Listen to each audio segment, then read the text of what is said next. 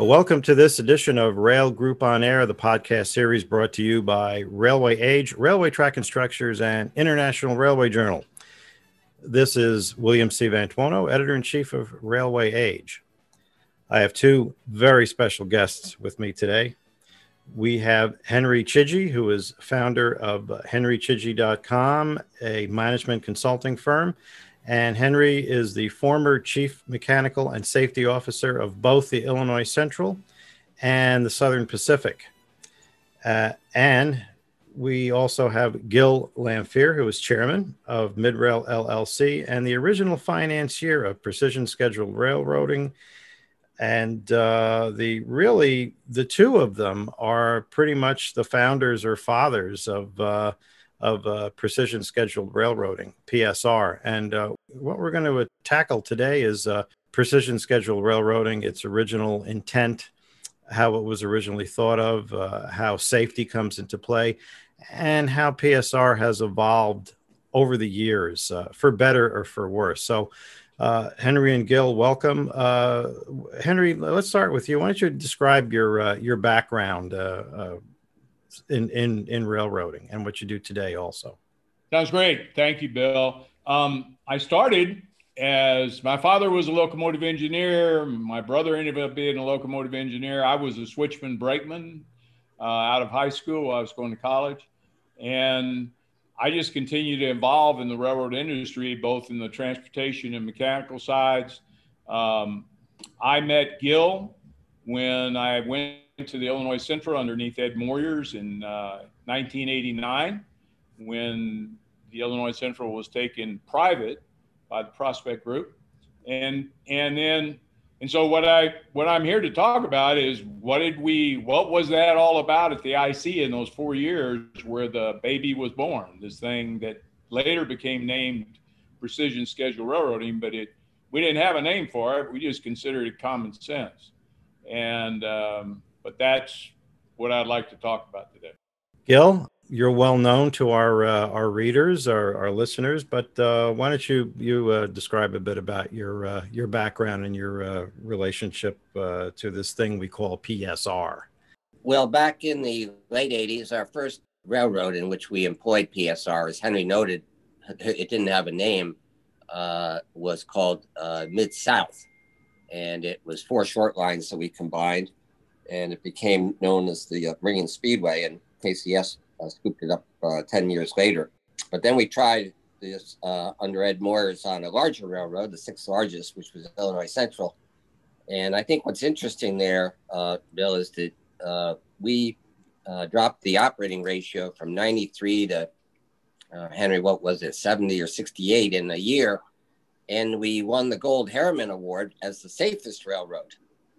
And at the same time, Bill, we lengthened the number of cars, which uh, the industry standard was 40. We lengthened the, uh, the consist to 140 cars, which we could do safely because we used PSR concepts at the origination of that train so that the conductor and the engineer could look outside uh, and instead of having to have 40 cars so they knew exactly what cars to pull up at the customer's dock they had 140, but they knew exactly what was in the consist.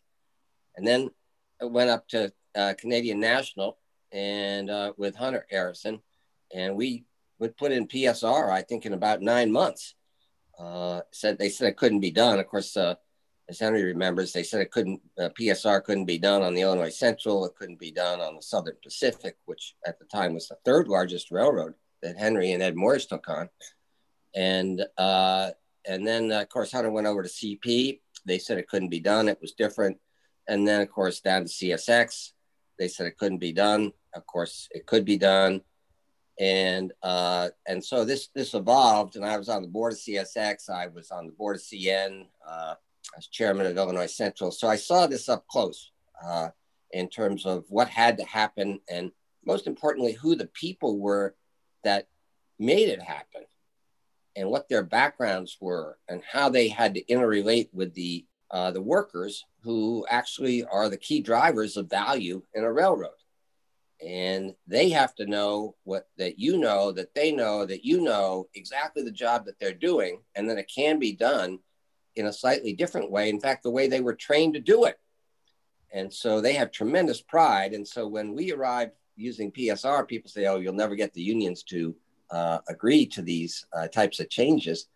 The uh, union workers have pride and and they wanted to be number one. And when they saw that it, they could be number one and they believed in the leader because he had mud on his boots, the operating people who led these companies had mud on their boots and uh, they could relate and motivate uh, you know thousands and thousands of workers and that's what led to the transformation uh, at uh, at these railroads there are several precepts or concepts or tenets of, uh, of PSR, and they all have one word in common the word right. PSR is about uh, having the right person in the right place at the right time.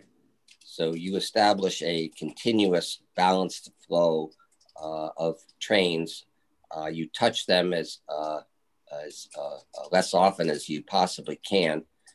And the, we used to call it Precision Railroad, and I inserted the S uh, because uh, the real purpose of PSR is to schedule the railroad. RR stands for railroad. It stands for uh, reliable reliability, and that sounds like two of the same words, but it's not. If you're going to rely on the railroads, you got they got to be reliable. Uh, and so, uh, scheduling the railroad was number one. And then when the right person is in the right place in the right time, nobody is in each other's way. You have this continuous flow. Expenses are going to come down. Asset utilization is going to come up. But when you have the right person in the right place at the right time, you are the safest railroad because everybody's doing the job. No one is standing around. And safety is a, it works hand in hand uh, with PSR but it's really not hand in hand. It's it's a bear hug between safety and and the workers and PSR. It's a bear hug. Uh, and explaining it to workers, if you came up through railroading, you know how dangerous this uh, outside uh, outdoor sport is. Uh, and uh, safety is number one, and that's really how you explained OR to them, uh, which is to do things safely. And Henry will get into the culture of safety because PSR is a necessary but not sufficient condition to safety. What is necessary and sufficient is that you have leadership at the CEO level and at the C suite level of someone who is obsessed with safety. And if you can get that culture into an organization that they believe it because you grew up in it, you know how dangerous it is, then you've succeeded to me, success of PSR is on safety. Yeah, you can run the, the uh, railroads uh, less expensively. You can get asset utilization up. You've got to schedule the railroad to get uh, reliable reliability. But it's safety and culture that really determines the success of the railroad. Henry, your uh, your thoughts on on safety? Safety is the foundation that you build, frankly, any operational business out of, and especially railroads because the consequences of not making the appropriate decision at the appropriate time can change a lot of things for folks. It begins, like Gil said, the right person in the right place at the right time. I would add to that with a person with the right training, the right motivation, the right tools, and the right leadership. Where, where PSR, what we did at the Illinois Central worked, as Gil alluded to, because of the leadership that was present. You had Ed Moyers, who fired every vice president in the Illinois Central in his first week on the job, and except one, um, our, our senior and chief uh, commercial officer, uh, who was wonderful. And then he replaced them with every person that went into the slots, and there were fewer of them, but everyone that went into the slots were people that had come up in the railroad business. They had been frustrated by when finally the Staggers Act was passed. It was like slow for some of the railroads to adopt this idea. They really have the freedom to do business. They can be a business again. They're not a highly regulated government entity that don't get to set their prices, don't get to decide what their service commitments are going to be, all that kind of stuff. And so it was taking all of that shift that had gone on in the world through that law. And how do we bring that to where the people, the workers, see what's in it for them? How do the customers see what's in it for them? And how do and how do the shareholders, the stakeholders, see what's in it for them as well and execute on that plan? It works when you got leaders who are creating new leaders and providing the inspiration to people to um, become the best they possibly can be and give a fair day's work. When they show up at eight o'clock in the morning, they're prepared to go to work. They work, they give you the full time they're there, they apply themselves to their business and only to the business. And and that's what Mr. Moyer said that, yeah, and he's always Mr. Moyers to me. Okay, you'll hear that come out. He was never Ed to me. Uh, and I worked with him for a couple of decades. He treated everybody with respect. The man was tough, he was focused, he was decisive, and he treated everybody with respect. And he expected he expected respect in return, but he earned it. And um, just a little story about that is like little stuff that makes such a difference. When you walk in, when he call you to come into his office, you better put your suit coat on because he expects you to come in prepared as a professional to have a professional conversation. And he expects you to listen to what he said. So, and then, and then it, for the rest of us, like me and Dave Kelly and Hunter Harrison, our job on the operational side was to go out and create those expectations with all of our people, with our leaders, with the workers, with all of them about how they too could become the professionals they've been trained to be and be respected for that. It really did work. There was a lot of details, right? There's strategies and tactics. None of it could have done happen without leadership. And it never did happen any other place I've been. You know, whether I was at SP or president of Railtex or building a railroad in Brazil or all the other things I've done in life. It, I found the key component to all of it is leadership. Talking about Ed Moyers, uh, he was, or Mr. Moyers, as you say, he was uh, Railway Age's 1995 Railroader of the Year uh, from the Southern Pacific. Awarding him that must have had something to do with what he accomplished there.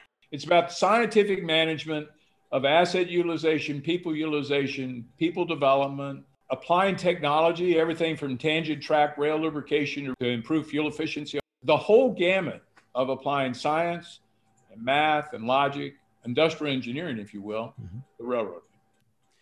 You, you, know, Bill, just to put things in context uh, for uh, uh, the Illinois Central and for Southern Pacific, uh, you know, Southern Pacific was the third largest railroad and for a long time, when the Union Pacific uh, was going to acquire them, you know, the, the idea was to call it the Southern Pacific, but uh, Union Pacific decided we'll keep the name, even though it was a much larger railroad.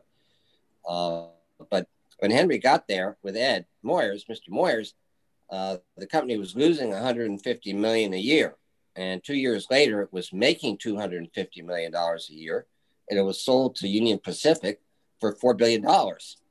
That's PSR and that's leadership. How do you uh, change a culture and, and that number of people to accomplish something so dramatic as that in such a short period of time? And at the uh, Illinois Central, you, you had uh, the worst run railroad in the United States. And how do you make it the most efficient railroad and win a safety award in one year? Uh, that's leadership.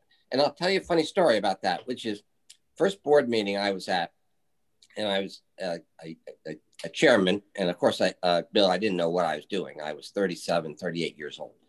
And I was sitting in the chair uh, that Mr. Harriman used to sit in, the end of the table. And Ed Moyers, Mr. Moyers comes in, and the board's there. And Mr. Moyers uh, says, Well, I want to talk about safety first. Now, I'm sitting there, and we have a mountain of debt to pay off uh, we have a strategy to implement. Uh, we've got to rip up half the track and create long sidings. We're going to go to 140 cars. Uh, Henry's got to bring the uh, reliability of those uh, mechanical, those locomotives in, in place because we're going to match, uh, you know, the weight of the what we're doing now, weight the weight of the consist to the locomotive power. But you, you, you needed to cut down the locomotives uh, that they were using. They were using three because one would break down. And uh, we needed to cut that back and, and make it reliable. So Mr. Moyer starts off the meeting talking about safety at length. And I am beginning to squirm in my seat because I, I, have got other objectives. I, I, am thinking about finance. I'm thinking about uh, uh, explaining this. But you know what? If you have a safe railroad, you have the best performing railroad. And that's when I learned that the right person, the right place, the right time, safety is the tip off to the PSR implementation. It's not only the safest place, it's it's working the way it should be. And so every meeting starts with safety. And everybody ought to look at safety as a clue to how well the organization is performing and how well the leadership is performing. Gil, one thing I wanted to uh, ask you, and we've talked about this uh, uh, briefly, you know, the word precision might be misunderstood, and I think it might be confused with accuracy. But there is a there is a, a di- difference in meaning or intent between precision and accuracy. For me, precision is is the repeatability side of it. Precision is that I can count on it happening again and again in a certain way. That's precise. That's precise operations. When I look at accuracy, accuracy, accuracy occurs to me like an engineer. How many significant digits of accuracy do I have in the in the answer, in the result? When precision scheduled railroading is in fact precision, it's not accuracy scheduled railroading. It is we have a repeatable schedule we accomplish it may be off by five minutes, it may be off by 10 minutes, but we recognize that as being a service failure. And we go to root cause and action plan and by when, and you start to move through what is there to learn out of that particular struggle that we had that morning or that afternoon or that night. And it's it's this sense of we're never quite there, we're never quite precise, but we have precision we're never quite accurate, but we're really moving in on it all the time. Precision means that you set a hard single digit standard. Accuracy is how you're doing against that standard. So, precision is we ought to be able to meet this point. Accuracy is how are we doing around that point. Precision scheduled railroading is both for the customer and for internal. You, you establish your points of reference. The original handwritten in ink business plan for Precision Scheduled Railroad, Mr. Moyers gave me 25 pages, handwritten in ink, was his business plan. But inside that are the same tenets of precision on the main expense components and the same delivery components of manpower, fuel, material, rents, and depreciation. And those were points you wanted to perform against those points. And those points are still defined. Hunter's book, I, I don't know, on page 77 or something, I was reading Hunter's book. I said, Hunter, how, how can you talk about the secret ideas we have for precision scheduled railroading by outlining all these expense points? And he said, Nah, Gil, what's good for this was up at the CN. What's good for the CN is good for railroading in general. And he had the same attitude about open access. Uh, and belt packs, which we gave away, were developed by Claude Mongeau. Gil, uh, what, what's good for the, the CN is good for the industry, and vice versa. We're all in this together. So he had a very collaborative approach. The key when we started precision scheduled railroading was the ability to arrive on time, which the railroads never did. They were two days early, they were three days late. And with that service offering, you could get price increases and volume increases. And with that increased profitability, you had capital to grow, to reinvest in the business and grow. And the more you grew, the lower your unit costs were, and the more you could grow. And so you had a market share advantage. That was the original idea. You know, there's one person uh, missing from this uh, discussion who, uh, unfortunately, uh, uh, we we would only able to uh, bring him into this conversation if and if you believe in this stuff through a medium or something, and that and that would be and that would be Hunter Harrison. But I'm going to ask uh, both of you. You know, if Hunter were here, uh, talking amongst us us three, and it, it was a it was a, a, cabal of four, if you want to call it that. What what would he be saying right now? What what would he be thinking? And uh, you know, uh, you you you two knew Hunter. I mean, I knew Hunter quite well, and you you folks knew him a whole lot better, and you uh, you you worked with him, and uh, you know he's uh, he's become a um, almost a mythical figure. but what what do you think he'd be saying? or what what would he be adding to this conversation? Well, I think Hunter was a, a leader from the front. Hunter would go out and to transform an organization of, uh, you know, CN, for example, you know, you had 15,000 people in the field and you had 20,000 total. But to motivate those people, you had to go out and talk to them directly and establish your credibility that you knew the job they were doing and what you were asking them to do was nothing more than the job one that they were trained for and two it was not harder it was just different and by motivating by example and leadership and talking their language and doing that 20 times or 30 times when you're transforming the organization but he was out in front with those workers there was a a large class one railroad. Uh, I, I, can mention it, UP. And uh, once a week, a couple of years ago, once a week, they'd have the operating heads and the other heads uh, come together on a phone call. And they, they couldn't figure to talk about their mutual problems and issues and opportunities. And they were searching for a code name uh, that would define the call.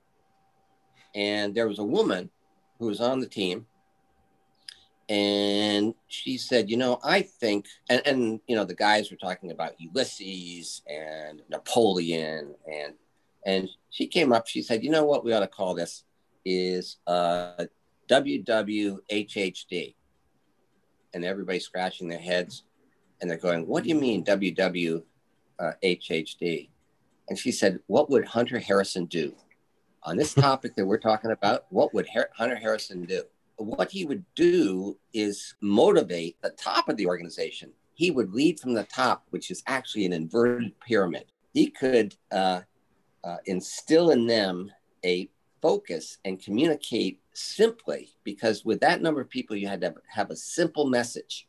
His simple message was OR because they understood it. As time grew on, I, I went in to see Hunter and I said, uh, Hunter, uh, this dog don't hunt no more and he said, "What do you mean that? What do you mean this dog don't hunt no more?" And I said, uh, o- "OR don't hunt no more. We got to figure out how to how to grow." He said, "Why?"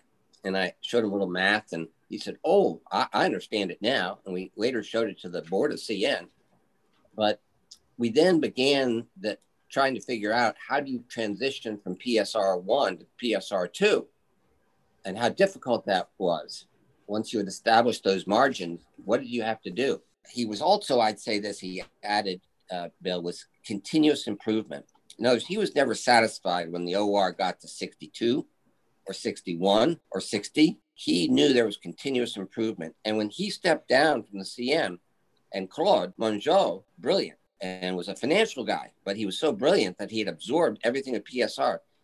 Claude, by 2015, had gotten the operating ratio down in the third quarter of 2015 to 53.8. Uh, I think that translated into 55 when you did the currency adjustments in one time.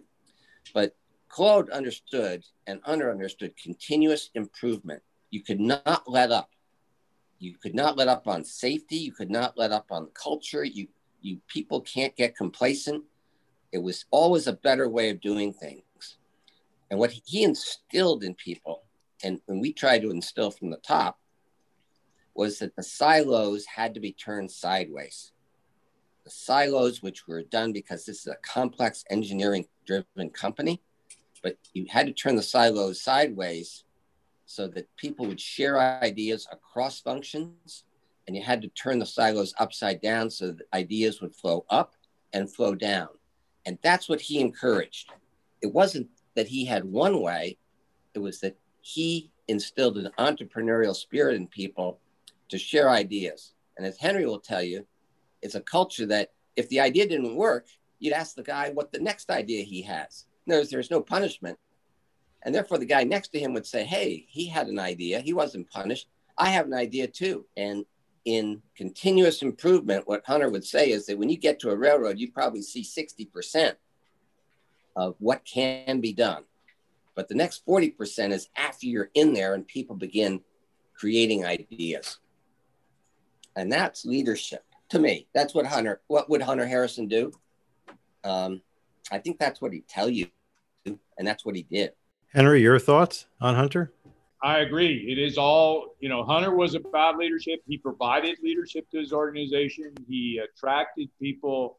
I mean, some of his some of the books I've read when he was up at CN and CP, the one I think it's called Switch Points, does a great job of going through and really spelling out in detail a great way to create a culture. He was about that. I don't think there was anything he liked better than being on the railroad and being out there and having cameras looking at everything moving and call the yardmaster up about why that train's sitting on the main line now for an hour and a half. What's that all about? You know, it's like he was intimately involved with his railroad. And I think that's what leaders show how they expect their leaders to behave as well. You do it through example. When Hunter was more of a peer at the IC, it was like we were team players. We played together we were out on the ground together. It was like Kelly and, Dave Kelly and Hunter and me. We would be together out on the railroad. And it wasn't about somebody's, this is my responsibility, that's your responsibility. That it was about how do we make this better? What's the next step here? What's the next thing?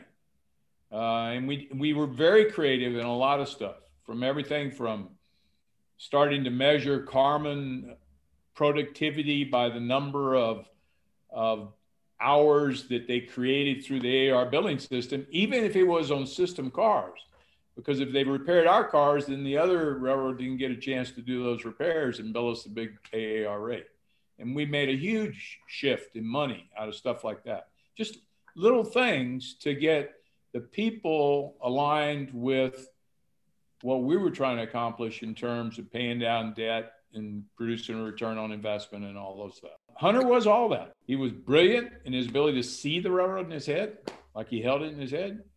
I have some gifts that are different than that, but it's like he had that. That was one of his gifts. You know, Henry uh, brings up a, a, good, uh, you know, it reminds me, uh, Bill, and it's very important of the five tenets of precision scheduled railroading of scheduling the rail, expenses get reduced, assets, safety.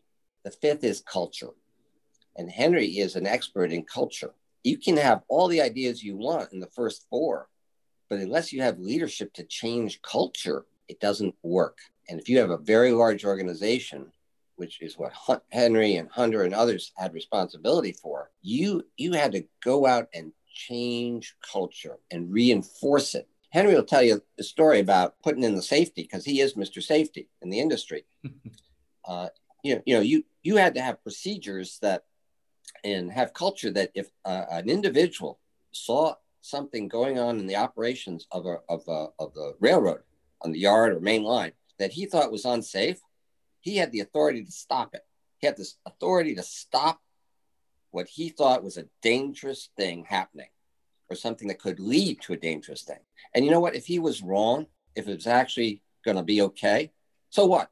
So what? You had to have that type of mentality and that only that only comes because they believe that it's okay to stop something because if you're looking out for the other guy he's looking out for you so gil and henry this is this is the genesis of uh, of psr what uh, what we've talked about now so let's get into what it what it has what it is today and there's a lot of noise out there as you know uh, and it's coming from all sides you have uh, uh, uh, the House Transportation and Infrastructure Committee uh, uh, screaming about it, and they're yelling about long trains and and bad service and poor safety culture. Of course, a lot of this is rhetoric. You know, you have some of the you have some of the union leadership saying the same things. National Transportation Safety Board, You've got the STB on the railroads' backs It seems to me as though the maybe PSR has kind of lost its way a bit. Is precision scheduled railroading in need of repair or overhaul? What do we do here? I just report the news. You make it. PSR can be uh, run to extremes. Uh, it's a little bit like capitalism. You you can push PSR, particularly in this capital market, when every dollar that you save or dollar that you can get on a price increase drops to the bottom line. That has a 20 times multiple on it in today's market. So you save a nickel and it turns into a dollar. And therefore, there's an obsession with how do we save a nickel? You get into trouble fast if you're saving nickels and forgetting about the network and the continuous flow. You know, Rob Reilly up at CN had a, a brilliantly put, uh, which was you can't run the railroad or locomotives to failure. You can save money doing that, but you can't create a continuous flow that serves the customers. And so there has to be some discipline about the network. It's not about long trains. We had 140 cars. Uh, you can go 200 cars with today's technology uh, and, and know what they are. It's not about long trains. Uh, safety is an issue, but we talked about that and what it takes in terms of leadership and real emphasis on that. Uh, the service issue is a serious one because the service levels haven't improved. Now, we may have had troubles bringing the uh, number of workers back. We may have gotten a little soft in terms of seeing how we could run the railroad without the workers because of COVID. But you have to go back to some norms about expenses and reset after COVID to ensure you have reliable service. Reliability is, is critical if you're going to gain business. I think you're you're right, Bill. I think there's right to be criticism. The leaders of these railroads uh, have to understand that they can spend money to ensure reliable service and serve more customers. And we've got to figure out how to serve more customers, not less customers with PSR, because what you've created is a subway system. And if you're not near the subway stop, you can't hail the taxi anymore. You know, uh, taxi's going very fast. And maybe you have to establish a local train you have to have an express train. You've got to be willing to put some capital to work at an acceptable roi to build that service level which was the original thought of psr and the problem is the capital is so valued by the shareholders that they want the capital in their hands and you got to re- understand you're a long-term oligopoly you've been given a land grant you're there to serve the customers. You're there to make money so that you can serve all the customers.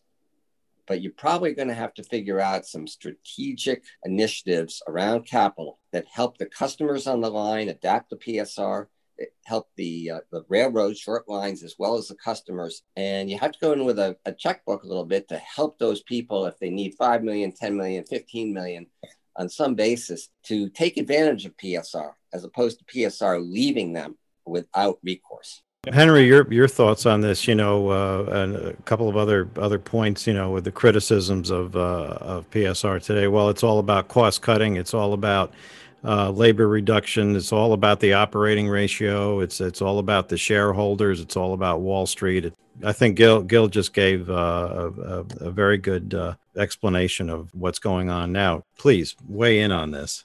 My sense is is and and I want to just start this with I don't have personal knowledge of what's going on the railroads today, you know exactly. So I'm extrapolating from things I read and I'm told and things like that. But but my sense is is that this pressure to get a greater return on invested capital it's got to somehow get balanced with how do I grow the business and how do I stay relevant as a railroad in the changing technology and the changing times we're in today. The railroads have the great advantage of being very, very fuel efficient compared to other modes other than water, right?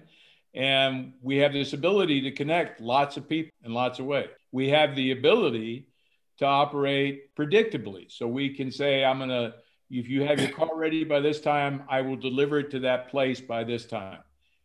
But then we have a responsibility to do what we say we'll do, to actually execute on that. And and when I was coming up in the railroads, I saw them making all kinds of decisions about well, I got to run the biggest, heaviest train. That's how I'm going to save cost. Everything was about saving cost, as opposed to how do I create this customer facing environment where the customer wants to give me more of their business. They can trust me that I will do what I said I'll do.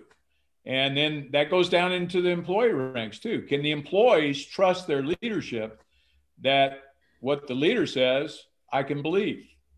I can trust them. I think if there's an opportunity in all of this, it's an opportunity to get trust between the railroad leadership, their employees, their customers, regulators, the investors, all of that. At the end of the day, for me, that falls under the heading of character somewhere. Do you do what you say you'll do? We've talked a bit about return on investment, about the shareholders, and about uh, about PSR, and how this term, this three-letter acronym, uh, has well for some it's become a uh, you know it's a wonderful three letter word. For others it's turned into a four letter word. It, within the context of uh, school of thought that uh, and, there's there's a, there's a term that was coined by uh, uh, the analyst independent analyst Tony Hatch the cult of OR cult of operating ratio you've said the focus on you know the focus is too much on on short term gains for shareholders and not about serving the customer. The only railroad really that has not openly embraced or publicly embraced PSR is, is BNSF. Uh, and that's because they're uh, they're not a public company in the sense that they're part of Berkshire Hathaway. Gil, why don't you shed some light on that? Under Katie Farmer and before, uh, their service metrics at BN uh, were uh, showing a great improvement in terms of train speeds, dwell time, and cars online. I'm sure that their arrival times uh, are uh, very good. But what's important is that you're delivering, you don't have to have the lowest OR to deliver the best total return to the shareholders. What you want is growth in earnings uh, you want to be able to pay a dividend. You want to generate excess cash that you can either deploy internally or pay out to the shareholder. And you don't have to have the lowest OR in terms of a shareholder return that could be, say, 13%, because you have to remember that a railroad that does very little and each year simply raises price three and a half to 4%, macroeconomic growth for your commodities is two so you have five, six percent. You have a margin on that revenues. You have expenses if you keep them under control at three. Uh, you're going to have uh, earnings per share growth or, or, or growth of 10 to 11 percent. Uh, with a dividend, you're going to have total shareholder return of, you know, 12 and a half. Or and with excess cash, you might be a total return of of, of, of close to 13 and a half or 14. And so it depends on the base now, you could say, well, BN is uh, could do better, but you have to be careful. If you have a locomotive that's going down the track at 50 miles an hour and your objectives are long term, you don't have to increase the speed to 60 miles an hour. Uh, you have to answer to your shareholder about what's my long term objective here? What is critical to all railroads now as a group is the scrutiny about serving customers, your existing customers on time and new customers that aren't taking full advantage of what your offering is. Those could be industrial customers that are shipping on a short line, it could be a short line itself. You have to think about capital that goes beyond just the track system that you're operating on. One thing, though, you have to be careful about is uh, people say, well, they're implementing certain parts of PSR you either implement all of PSR or none of PSR. You, you can't just say, I'm going to reduce people or I'm going to do this or that. It all has to fit together, or else you don't have a continuous flow. It's like the uh, Norfolk Southern. I'm not sure Norfolk Southern ever said I'm adopting PSR because they already had a low cost structure, and that's what why they said they were going to a white paper because it wasn't about cost; it was about pricing. And then when CSX caught them, uh, they said we got to reduce costs too, but we have a system that sort of works for us. Maybe we're not charging enough for it. And so you, you look at these competitive aspects of revenue per revenue ton mile and revenue per gross ton mile and cost per revenue ton mile and cost per gross ton mile, and you compare it to your competitors and you see what the strategic impact is UP and CN. Who's got the lower this? Who's got the higher this? But at the end of the day, it's growing, it's total shareholder return maybe it's not a short term game. Maybe PSR should be a longer term game of compounding, which is what uh, Mr. Buffett would talk to you about is can I consistently compound the value of the profits of this asset base? You know, Hunter said this. Uh, uh, we quoted him in Railway Age a long time ago, probably about 25 years ago. He said, "You know, uh, uh, and and you you do a better uh, a better job of uh, um, emulating his voice, but um, you know he says, "Well, Bill, you know, I don't don't give a damn what uh, you know what the operating ratio is. You don't have to have a really low operating ratio. What's more important is growing that top line and serving the customers and running safe railroad. And it it was a long time ago, but uh, that's what he said. And and and here you go. You're you know you're both repeating this. It's true. Yeah. It is absolutely true in my judgment.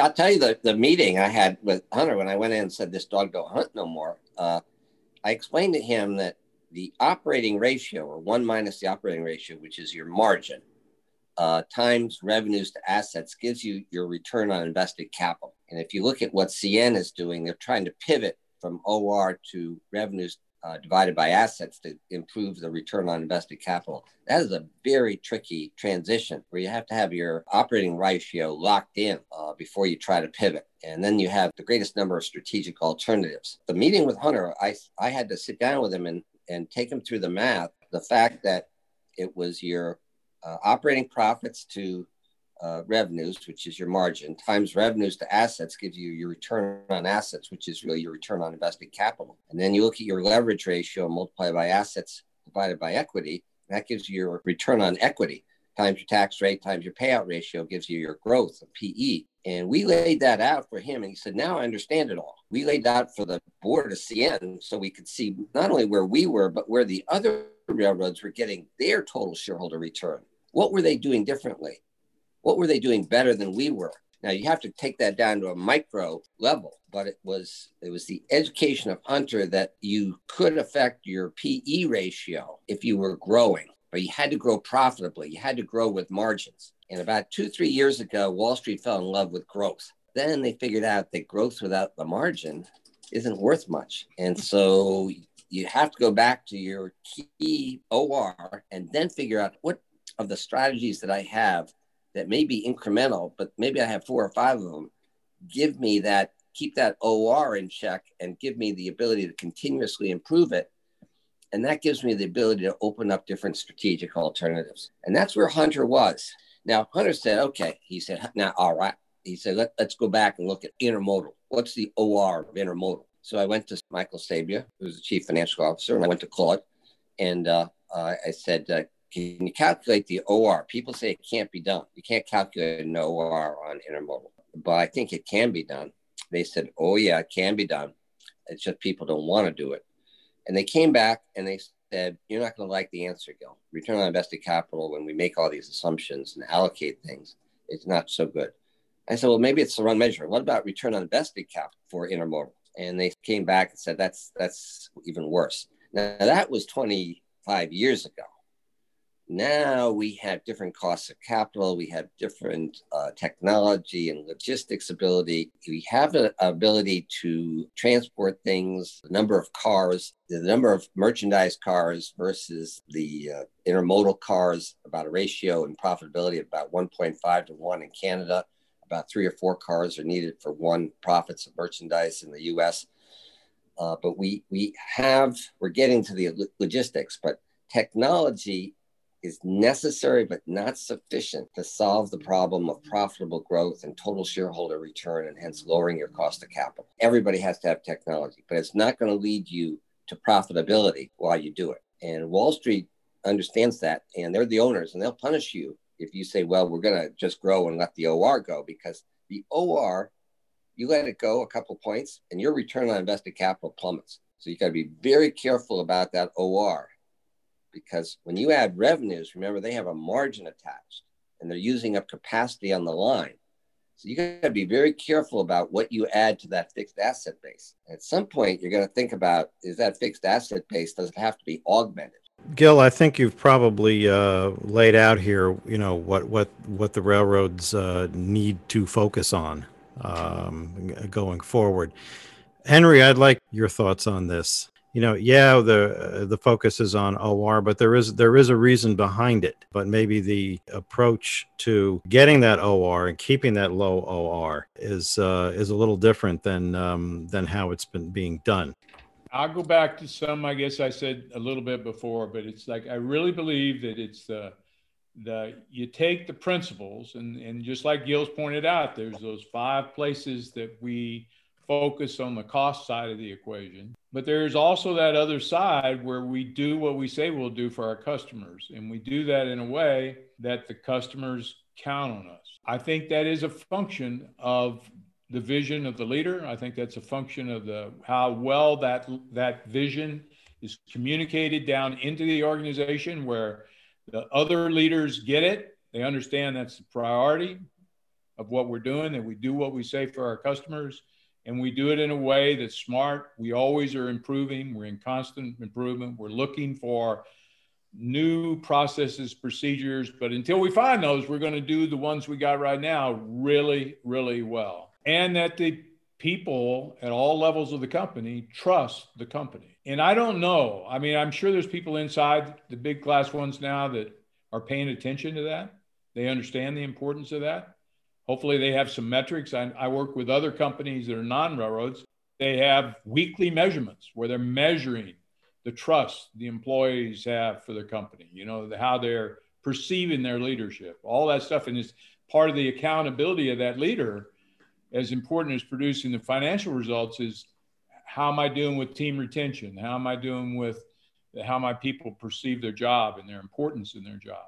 I'm not aware of any of that happening in the class ones. It doesn't mean it isn't, though. Uh, but it's important. It's important to create that culture, to develop the character of your leaders, develop the character of your workforce.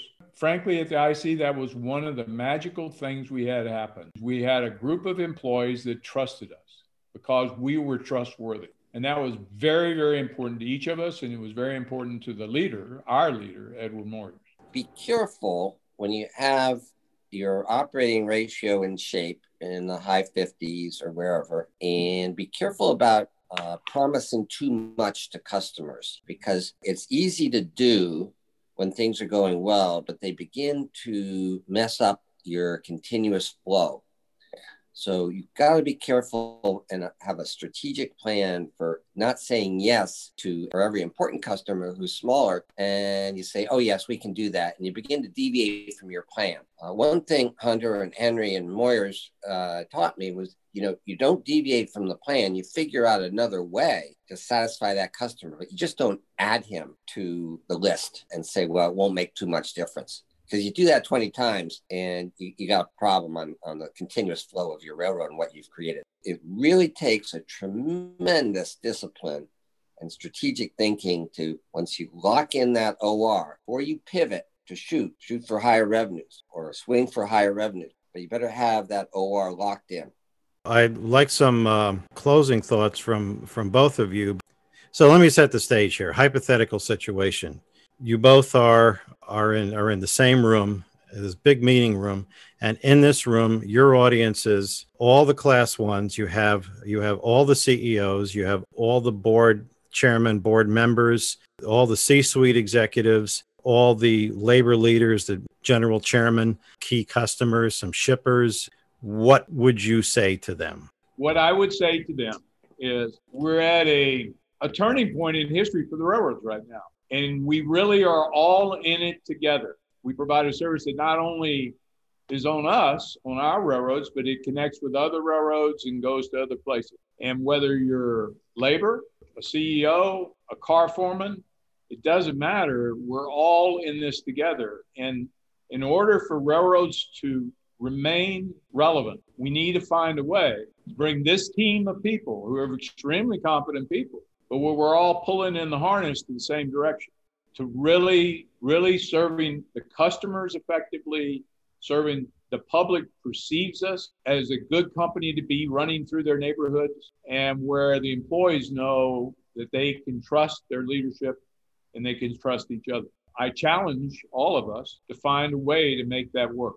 Well, Gil, your thoughts, but I'd like to add to the audience uh, the uh, representatives of our Class 2 and Class 3 and switching and terminal railroads because they're all a part of this uh, this family, this industry that we that we call railroading. So, Gil, what would you say to this massive audience of uh, of, of, all all the top railroaders uh, in the country at all levels? Well, I think the most important thing. Uh, oh, and uh, Bill, you should should know that uh, when the CEOs of uh, the railroads get together, uh, they each have two lawyers uh, because uh, you don't let the CEOs ever get together because of antitrust concerns. So that the room gets a little bit bigger when you have. Well, no offense to any attorneys out there, but let's say attorneys not allowed. Okay, ground rules. No attorneys. Just stay. You know, you you can you can be hobnobbing out, out out in the lobby, but you're not allowed in the room. Okay. Well, that would probably work well also for when you go to talk to the STB. Uh, uh, go in there by yourself and be honest and talk to the commissioners. Um, but uh, what I would say to them, bottom line is, uh, you got to be prepared to spend capital that currently is free cash flow. You've got to keep doing what you are doing on the OR but I'm charging everybody, uh, the strategic planning people, the network people, the operating people, come up with the four or five strategies that are going to help the railroad grow and serve more customers. Now, you got to spend more capital. Maybe you, you start a team, uh, cuts across all lines, have operating people, network people, marketing people, and you go talk to your uh, major customers about what do they need. The short lines, what do you need in capital? Because oftentimes for five or ten million dollars, they can do marvelous things in terms of uh, working with their customers, their industrial customers. Oftentimes, it's, it's uh, coming up with a plan for the industrial customers where they're short because they're small in the capital budget of these large corporations.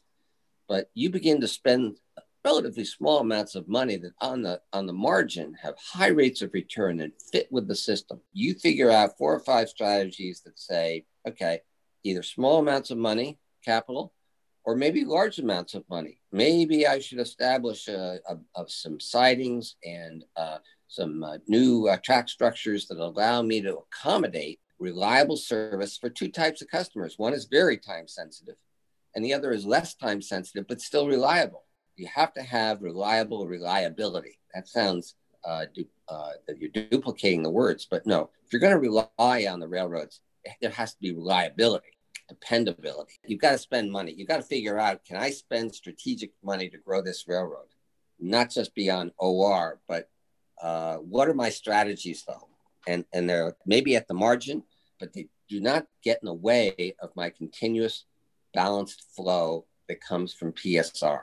Well, Gil and uh, Henry, I thank you so much uh, for joining us. I think you have a very, uh, very strong message here. That's uh, multiple messages actually that are based on uh, experience, uh, you know, operating experience, practical experience, financial experience, what have you. And let's hope that the people who make things happen in this industry are, are are listening because I think they can get a lot out of this discussion. I thank you both for joining us as I like to close all of these uh, Rail Group on Air podcasts, have a safe day.